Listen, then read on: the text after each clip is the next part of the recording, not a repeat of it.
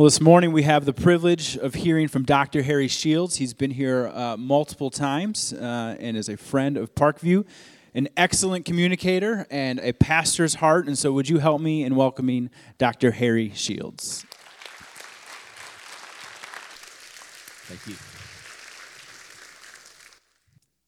Well, thank you very much. It's great to be with you again, and thank you for your very warm welcome as we continue uh, in our worship together, we come to the ministry of the Word. And so I'm going to ask you to turn in your Bibles to Daniel chapter 1. Turn on your electronic devices and uh, find your way to uh, Daniel chapter 1. I'm going to be reading some select verses from chapter 1. You'll see them on the screen. And then uh, one short New Testament passage that I would like for us to hear as well. Daniel chapter 1. And would you uh, follow along as I read? In the third year of the reign of Jehoiakim, king of Judah, Nebuchadnezzar, king of Babylon, came to Jerusalem and besieged it. And the Lord delivered Jehoiakim, king of Judah, into his hand, along with some of the articles from the temple of God. These he carried off to the temple of his God in Babylonia and put in the treasure house of his God. And then verse 18. At the end of the time set by the king to bring them into his service, the chief official presented them to Nebuchadnezzar. The king talked with them, and he found none equal to Daniel, Hananiah, Mishael, and Azariah. So they entered the king's service. In every matter of wisdom and understanding about which the king questioned them, he found them ten times better than all the magicians and enchanters in his whole kingdom. And Daniel remained there until the first year of King Cyrus. And then I'm reading from 1 Peter chapter 2, 1 Peter chapter 2, verses 9 and 10. But you are a chosen people, a royal priesthood, a holy nation, God's special possession, that you may declare the praises of him who called you out of darkness into his wonderful light. Once you were not a people but now you are the people of God. Once you had not received mercy, but now you have received mercy. This is the Word of God, and we ask the Spirit of the living God to take His Word, His truth, and apply it to our hearts, both now and for as long as He gives us life. There are times in all of our lives where we end up in certain places that we really don't want to be. I'm not talking about those times when you take a right turn instead of a left turn and uh, find yourself in another community you never planned on. I'm not talking about those days when you think you've left early enough and you still find yourself in a traffic jam.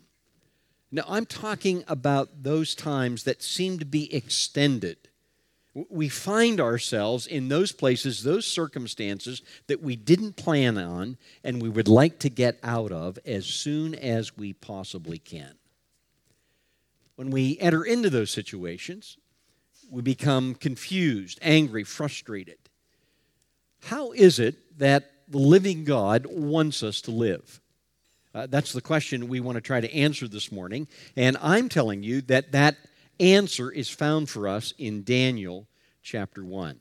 So make your way back to Daniel chapter 1, and we're going to, to learn some important truths this morning. Here's what I'd like us to do I'd like to take a, a few moments and look at the text. Specifically, what is it that we are seeing? What was the author doing in Daniel chapter 1?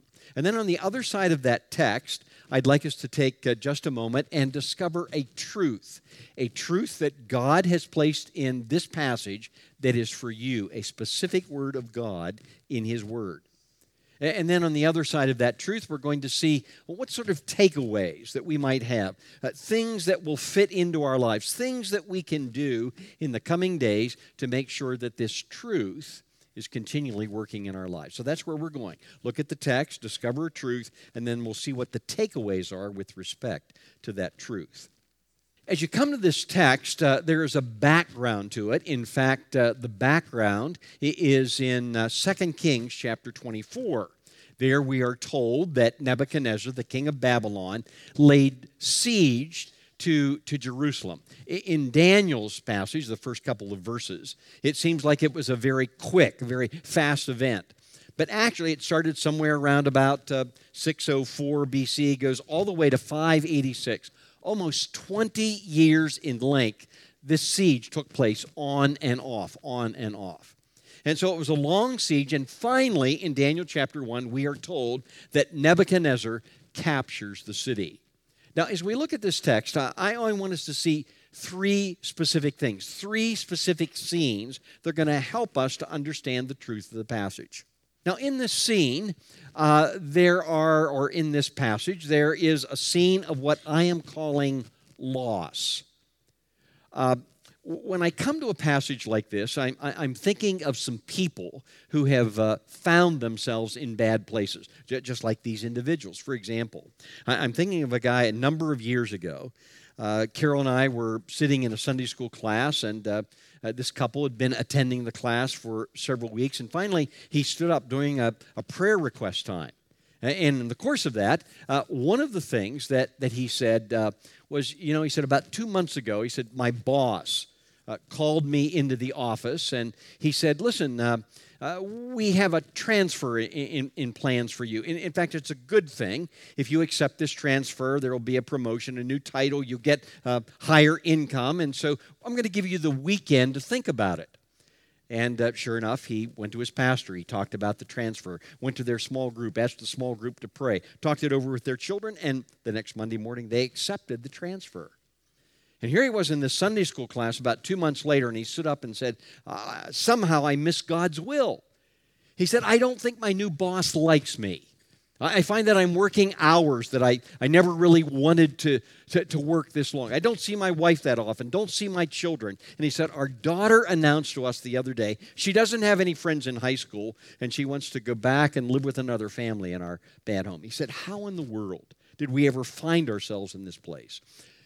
I'm thinking of another friend, friend who worked for a multinational corporation for over 30 years.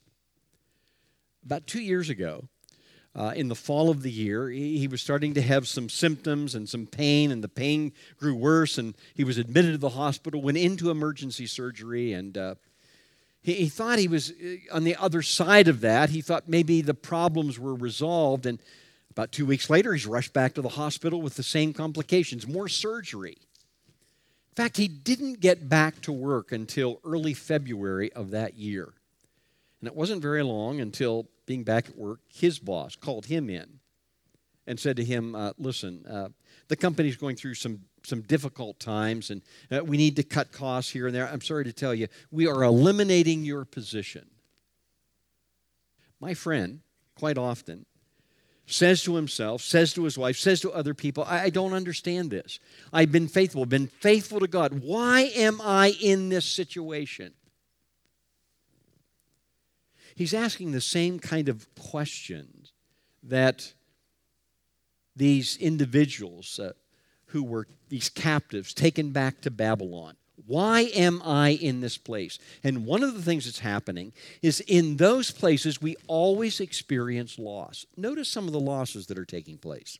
For example, you read through this text after the city of Jerusalem has been captured, and you discover that there is a loss of spiritual confidence. Here's why I say that. Back to verse 1.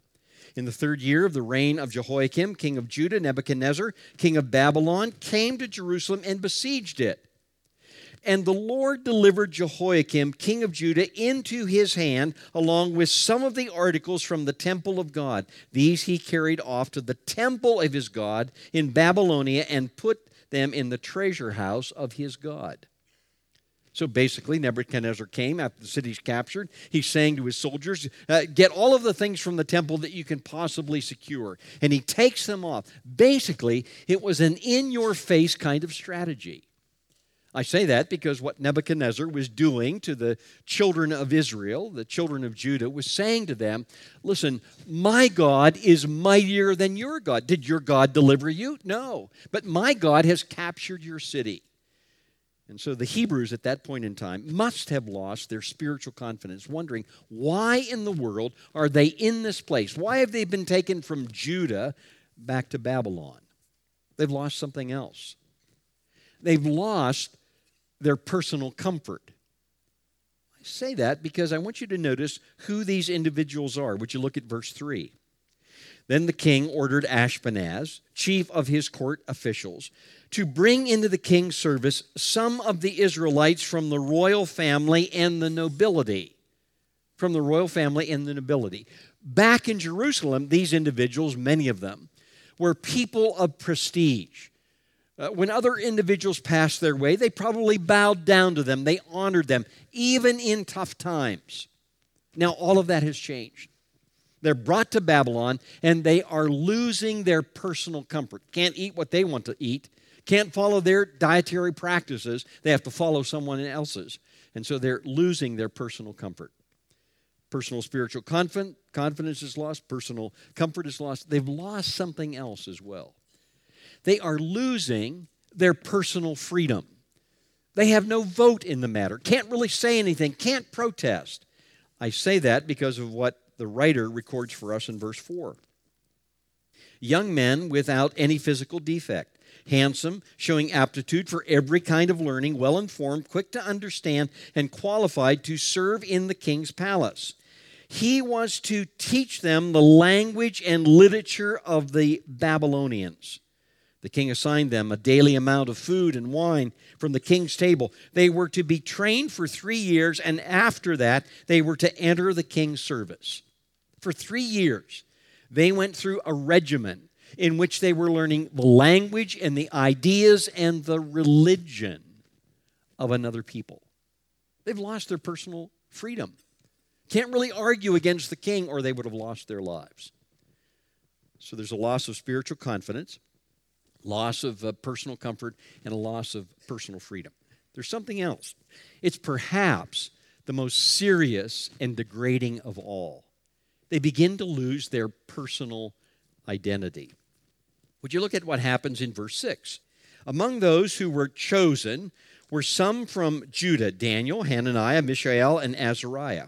The chief official gave them new names. To Daniel, the name Belteshazzar to Hananiah, Shadrach, to Mishael, Meshach, and to Azariah, Abednego. So basically, what Nebuchadnezzar was saying to them uh, I'm changing everything. I'm even changing your names, and along with that, eventually you're going to change your identity. You're going to think like a Babylonian. You're going to live like a Babylonian. You're going to work like a Babylonian. And that's what was exactly happening to them. So, one of the first scenes that we see in this passage is a scene of loss, and it's degrading the longer that it continues. That leads to a second scene. It begins in verse 8 and takes us all the way through verse 14. Uh, what we see in this next pa- uh, passage or this next scene is what I'm referring to as investigation. Some people are doing some investigating, namely Daniel and his three friends. I want you to notice a key verse in verse 8. Here's what the first part of the verse says. But Daniel, notice the next word, but Daniel resolved not to defile himself with the royal food and wine. Uh, some of your translation might say something like, and Daniel decided, or Daniel made a strong determination. NIV says Daniel resolved. It's the idea that he made a strategic decision in which he said, I'm going to do something even if I might be risking my life along the way. Now, what in the world is Daniel investigating?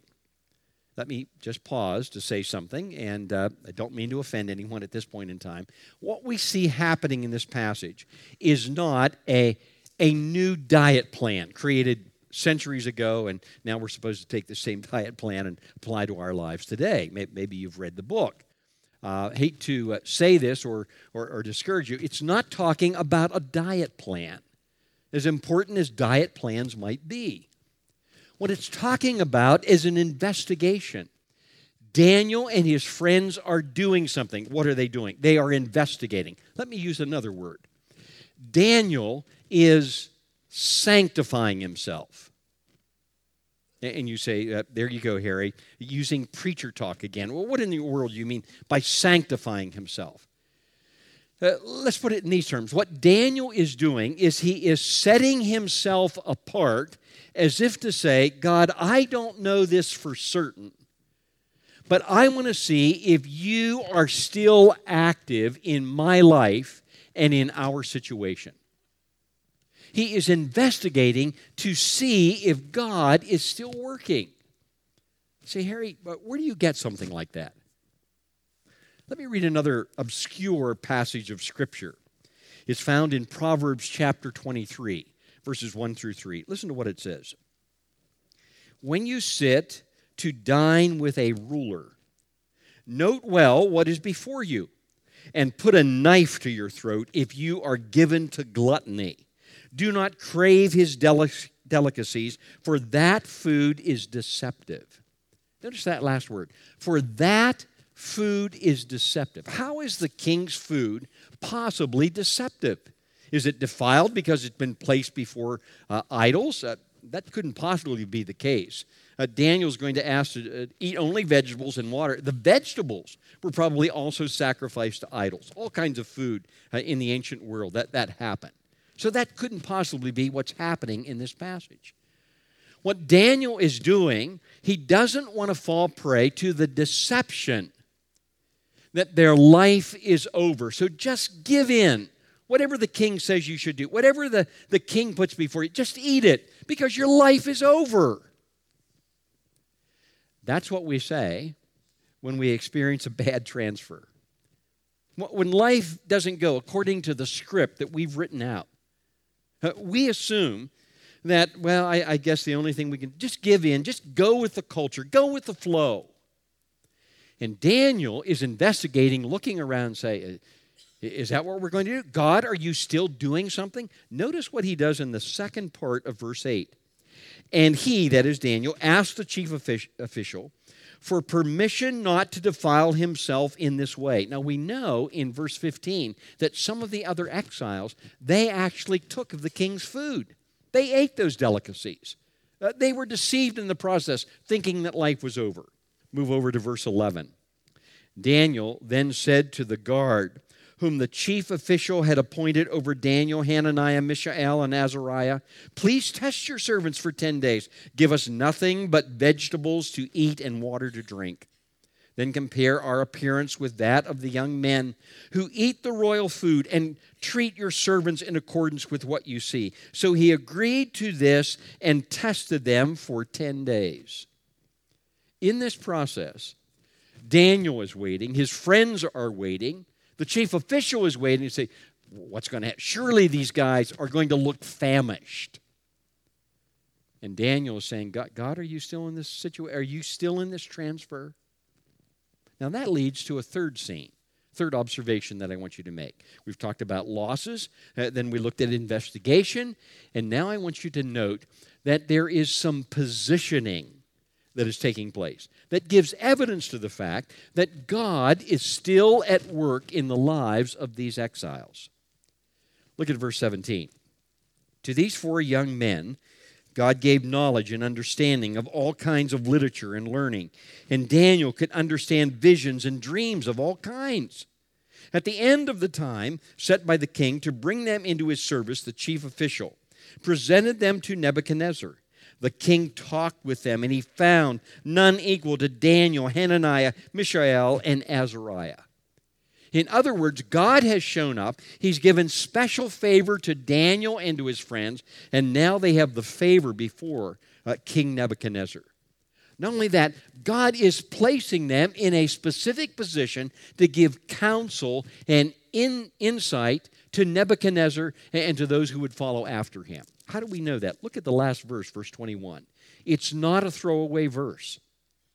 It says, And Daniel remained there until the first year of King Cyrus. In other words, Daniel is now positioned not only with the kings, but to have a long reign, longer than the kings of Babylon themselves. So he's going to speak into their lives, as you will see if you read through the rest of the book of Daniel. Now, what are we to make of all of this? This chapter starts out with loss. It's followed by investigation. God, are you in this situation? Are you working? On the other side of that, we see that Daniel and his friends are positioned exactly where God wants them to be. Say, would you make note of uh, what the author writes in verse 2? Three words, and the Lord delivered. Uh, would you look at verse 9? It said, now, God has caused the chief official to do something. Look at verse 17. To these four young men, God gave knowledge and understanding. Why, why do I call your attention to those three verses? Because this passage is not just about Daniel, it is about the living God. So, um, what about the bad circumstance that you're in right now? What about the transfer that you've undergone? Uh, what about the health situation that you're facing right now? Uh, what about the problems with the children? Maybe even uh, problems in a marriage?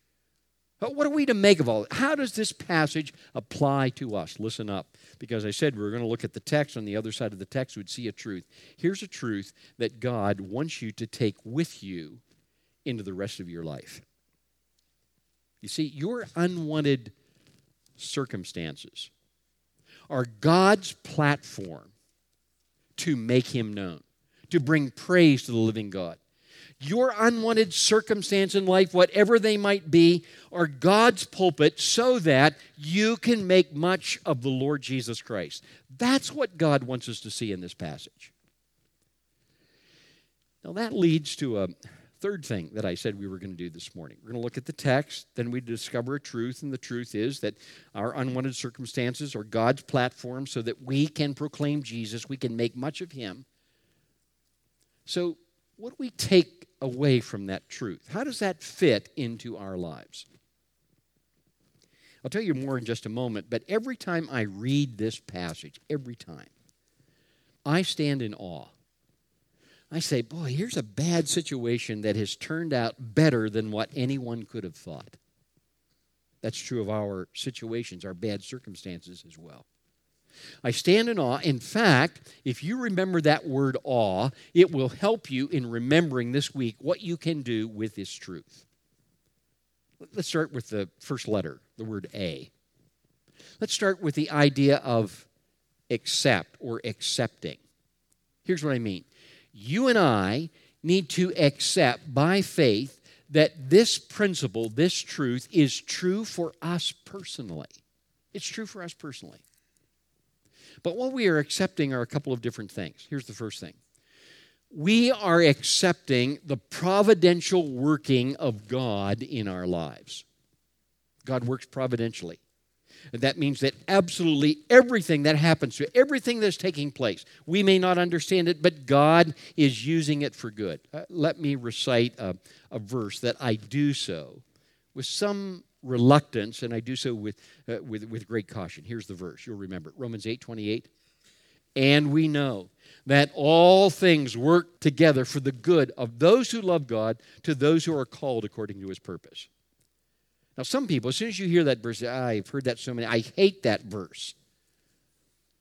Because we assume that God's allowing bad things, and so therefore uh, God is, is a bad God. But if you read the next verse, verse 29, God is working all things together for the good of those who love Him, who are called according to His purpose. And then he goes on to say, so that we might be conformed to the image of the Lord Jesus Christ. Here's the point Everything that happens in your life, whether it's good or bad, God is using it to fulfill his primary will for you. You know what his primary will for you is, don't you? To make you like Jesus. Not to make you the richest person in the world, not to make you the most comfortable person in the world, not to make you the most famous person in the world. God's purpose in your life and my life is to make us like the Lord Jesus Christ. So we need to accept his providential working. Now, right along with that, we also need to come to the point where we accept the fact that God is good. God is not bad. God doesn't make bad things for us. God doesn't tempt us so that we will do bad things. God is good. Uh, James, the New Testament writer, says, Every good and perfect gift comes down from above, from the Father of lights, in whom there is no shadow of turning. The Apostle John says that God cannot be tempted by sin, God does not uh, sin in any way. And so we need to understand that God is good in all that He does. His character is good. And the way that God relates to you, He relates to you in goodness, even when at times we think the things that are happening are bad. So, what do we need to do? We stand in awe uh, of what this truth is all about, and we accept. We accept the providence of God, and we accept the goodness of God. Something else that we need to do. We also need to stand and to worship. I can't tell you specifically by pointing you to a verse in Daniel chapter 1 that says that, that Daniel worshiped, but the writer is implying that. Whenever he says in verse 2, and the Lord delivered, whenever he says in verse 9, and God caused, and whenever he says in verse 17, and God gave knowledge and understanding. Daniel, after investigating the situation, must have understood God, you are at work. And we read through the rest of Daniel and we discover that Daniel is a praying man, a praying saint. And he's thanking God at every single opportunity. His days begin and end with him turning towards Jerusalem and praising and worship the living God. That's what we must do as well wherever we are, whatever the circumstance, we need to be ready to worship the one who has given us life. The third thing that we need to do, and that is we need to engage. The A stands for accept who God is. Then, then we begin to worship God because we realize He's working all around us. And then we come to that point where we engage. We engage in life. Now, whenever I say that your bad circumstances are God's platform so that you might proclaim Him, I'm not saying that we get on that platform or on a soapbox, wherever we are, and we start to lecture people and we scold individuals. No, that's not what I'm talking about. That's not what this text is implying. I'm talking about engaging them because everywhere you go, you're going to discover that there are people who are hurting, just like you. And they need to know that there is hope. And that just as God has been working in your life and providing for you and assisting you and guiding you, He can do the same for them. When you have opportunity, tell them. Maybe it's uh, with a colleague. Maybe it's with a next door neighbor. I don't know who it might be, but wherever you are, God is placing you and He's saying, engage. Use this opportunity, use your circumstances to make much of the living God. We accept, we worship, and we engage. Hey, allow me to close with this. It's a very personal note with respect to Daniel chapter 1. This passage means a great deal to me and to my wife Carol. Uh, let me explain. Back in 2011, uh, we were living in northeastern Wisconsin, and uh, God was good to us. I was pastoring a wonderful church, a wonderful congregation. That year, they had extended to us a sabbatical, and so we took advantage of that and, and we enjoyed our time away, so similar to what Pastor Ray is doing right now. And, and then, um, after coming back from the sabbatical, um, one day, uh, Carol gave me a call and let me know that she had fainted at our home. And so our doctor said, Well, you need to get her to the emergency room. Got her to the emergency room, discovered later that day, the next morning, that Carol's heart was not functioning properly and she needed a pacemaker. Pacemaker was implanted, and we thought, that explains some of the problems, some of the symptoms that we've been seeing. So now we can go on with life. Everything will be fine. A couple of months later, uh, Carol went in for a normal routine exam and it was discovered that she had cancer. And that whole process, uh, surgery followed by chemo, followed by radiation, and uh, things started to change. We, uh, Carol wasn't bouncing back the way we had hoped or had anticipated. So we talked with different people, different friends. We prayed, Lord, what do you want us to do? Talked with our children, and our children said something like this Dad, Mom, you, you, you've been faithful in ministry. Uh, why, don't you think about it? You're, at an age where you can do it. Why don't you step away and take a little slower pace in life? Why, why don't you move back closer to us? That sounded uh, good to Carol, being closer to the kids. I didn't like the idea. The things that I love to do, it, it just didn't appeal to me. But we made a decision. I felt this was the Lord's will for us. And so we put our home in the market and sold the home and, and we moved back to this area. The day that we moved was a rainy day, a terrible day. I won't go into all, all the details, but, but it was one of the worst days of our lives. It led to more meetings with doctors. After we got here, started talking with new doctors, and um, one of those doctors uh, called us in and gave us another diagnosis. And he said, uh, What you're facing right now is something that you're going to be facing not just for a limited time, but probably for years to come. And we cried, and we got our coats on, and we went home. Our kids came and prayed for us, and other friends did the same. And for the next several days, we walked around the house like zombies. On our second floor, we, we have a room, and I've kind of turned it into a little bit of an office. We call it our reading room and our prayer room. And every morning I would go in there and I'd try to read the Bible, and I would tell God how angry I was at Him. How could He allow this to happen? Why would He put us in this place? Why would He do it now? and I'd try to read the scriptures. And then one morning, I came to Daniel chapter 1. I thought, you know, I, I think I preached in Daniel chapter 1 years ago. Went on my computer, went back, found some of my notes, started reading those notes again. And I started studying the text again and realized that we were in a bad situation that we didn't sign up for, we didn't want. But God was saying, this is your platform. So, Harry, what are you going to do about it? Are you going to be mad? Are you going to be angry? Or are you and Carol going to make much of Jesus?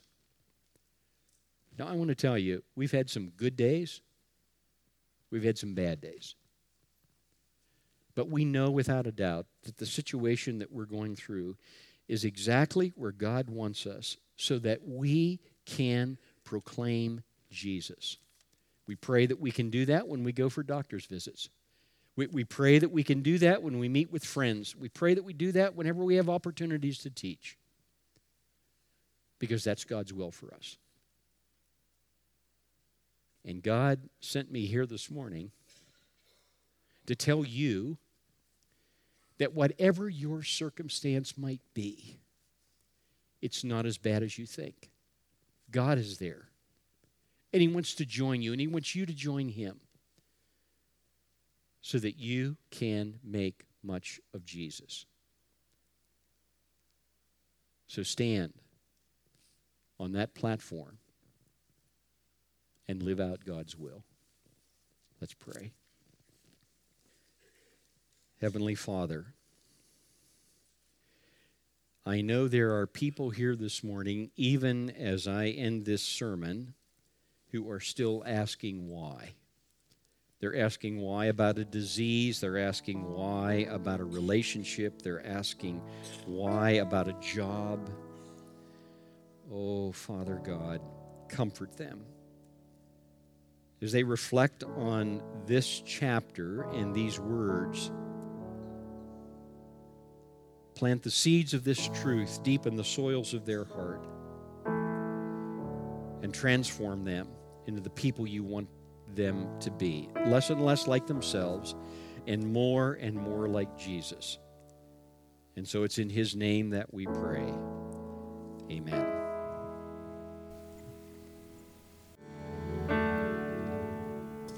So that is the truth this morning, is it not? My soul cries out.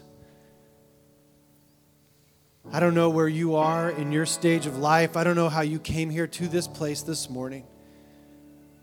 But all of us comes, uh, all of us have come uh, to a place where we have a platform in which to magnify God. And for some, that platform feels heavy.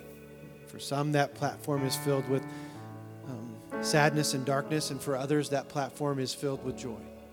So, but wherever you are this morning, please know that God is with you. That He's never going to leave you, He's never going to forsake you. That is the good news. That we can leave here in strength with that today.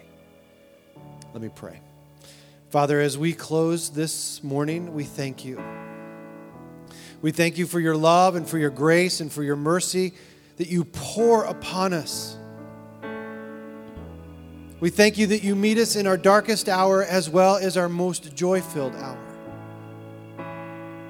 And that we never walk alone in any circumstances, but we walk with you. And so we cry out that we would continually be in awe. And so, Father, I pray for those this morning who today feels a little heavy. I ask, God, that you would bring encouragement that you bring, a sense of your presence into their situation. Wherever they are, whatever their experience is, God, that you would meet them right there in that moment. And God, as your church leaves this building today, we ask that you would give us hope and courage. That we'd be changed for having been in your presence this morning and in the presence of each other. That we would understand you more fully and we'd walk out of here transformed, renewed, refreshed more in love with you than we were when we walked in this building. Lord, I pray for my friend Harry, and for Carol.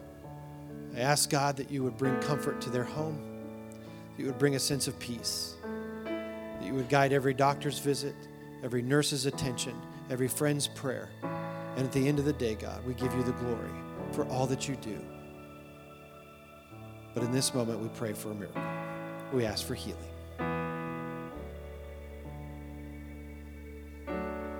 It's in your name that we pray. Amen. Will you thank Dr. Shields for me? Yeah.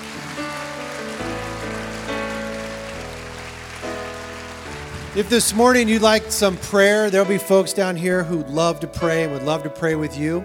So make your way down. Otherwise, have a great week. We'll see you next Sunday.